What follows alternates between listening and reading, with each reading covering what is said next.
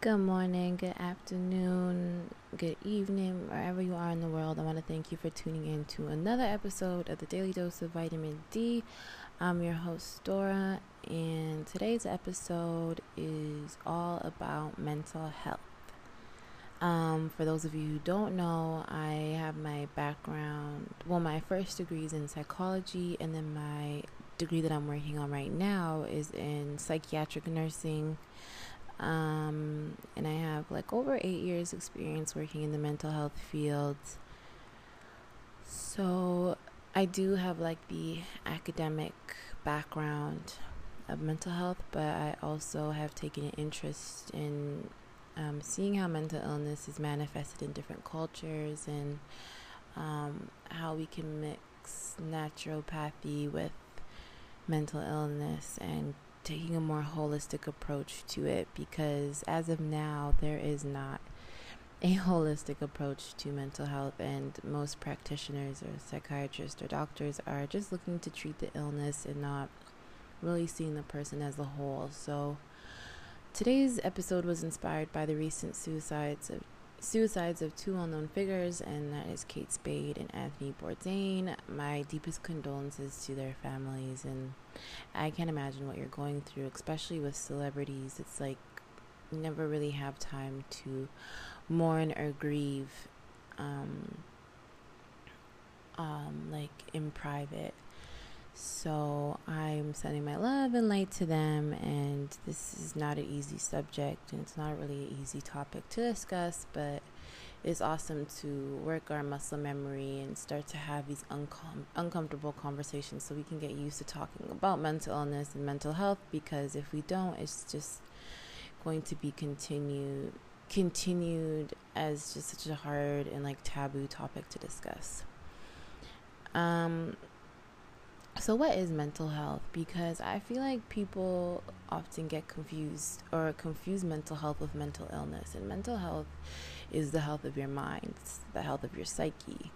Mental health to me is maintaining your mental well being and achieving a balance in your mind. Um, and mental illness is when our mind is imbalanced, right? Um, and this is when we have illnesses like schizophrenia and psychosis and bipolar um, arise from when our mind is meant is ill.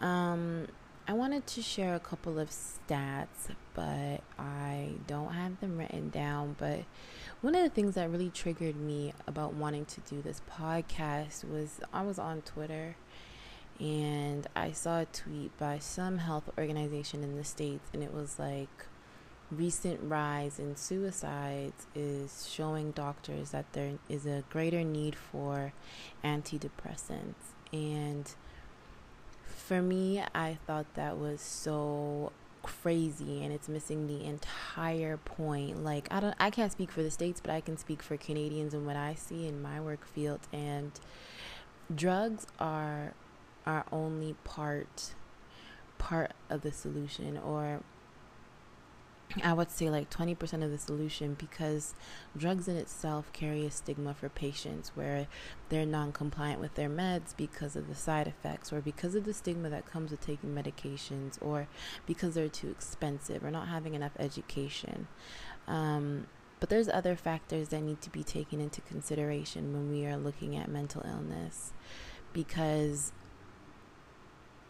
drugs alone are not going to fix the problem here we need to be able to look at people's home environments and their childhood and their past history and their they could have like physical ailments you know that are adding to their mental illness. There's so many different factors that we as health professionals forget to take into account and i feel like it's so important that now more than ever we start to do holistic assessments and start looking at as a person as a whole and a part of their community and looking at their families and looking at all these other things that play a role um, in mental illness right? Because i don't know anything about kate spade and i don't know anything about anthony bourdain but one thing i do know is like medication didn't save them. You know, there was something else that was going on for them that money couldn't help with and you know, they they felt that taking their lives was was the best thing for them to do. And I'm sure there is a lot that could have been done um, for them in helping them understand themselves better and distracting them, you know, in the meantime, and trying to help them find viable solutions instead of whatever it is. I can't really speak for them, but I know that more could have been done. Um, and then another reason why I wanted to do this podcast today was because of the the awareness that arises when celebrities die or when mental illness is only brought to light because of something catastrophic that happens. But um, I I start my shifts at the hospital by asking people do you do you have any thoughts or do you have any feelings of wanting to kill yourself? Like that has become such a normal question for me to ask. Um, and that there is like an indicator of how often these these things happen. Like suicide is not something that happens once in a while. Like this is happening to people every single day. And it's unfortunate that it only gets this kind of um, publicity when you know two well-known people pass away. But what about all the other lives that we are losing? To schizophrenia and depression and addiction and you know bipolar. I actually watched a film about a child who um, had bipolar and the whole film is just around how at a very young age he was obsessed with death and dying and the way that the the the movie was made was his mom was actually recording parts of his childhood and she had a lot of footage of him being so fascinated with death and was like I'm not afraid to die.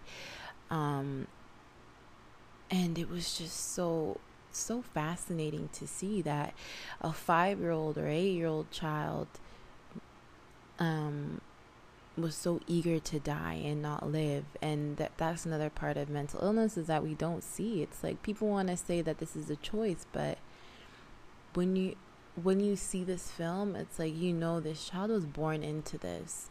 Um, and that is something that needs to be spoken about more. It's like we don't choose to have these illnesses and we don't choose to have these imbalances in our mind um, and it's not something that we can just fix overnight or something that's just going to go away because it was a choice and we can choose to not have it. It's like this is something that people struggle with day in and day out and and there needs to be more awareness around this because one day very soon mental illness is going to take over physical illness and there is such a lack of research and diagnostic criteria and assessments right now. And we need to be better equipped as a society to be able to understand mental health and mel- mental illness better. And it shouldn't take such catastrophic events for us to start paying attention and open our eyes. Um, and what I propose that we do is just being able to have conversations and it's not just about checking up on the strong friend it's checking up on everybody because believe it or not like your doctor goes to somebody to talk to and your lawyer goes to someone to talk to and police go to someone to talk to and um strong is not like strong is not is not an objective an objective characteristic. Like this is subjective. What may be strong to you is not strong to someone else. And strength may look different from each individual that you meet you know? So let's start being able to have these conversations and let's start um, um, working our muscle memory and and being able to discuss mental illness and what it really is and not having to sugarcoat it or hide it or only talk about it when it's on and popping and it's in the media and everyone is showing love. It's like people shouldn't have to die and people shouldn't have to suffer for us to show a, show attention and pay attention to these things because it's it's really bigger than we think and it's bigger than you and I that's listening and the only way that we will be able to better understand and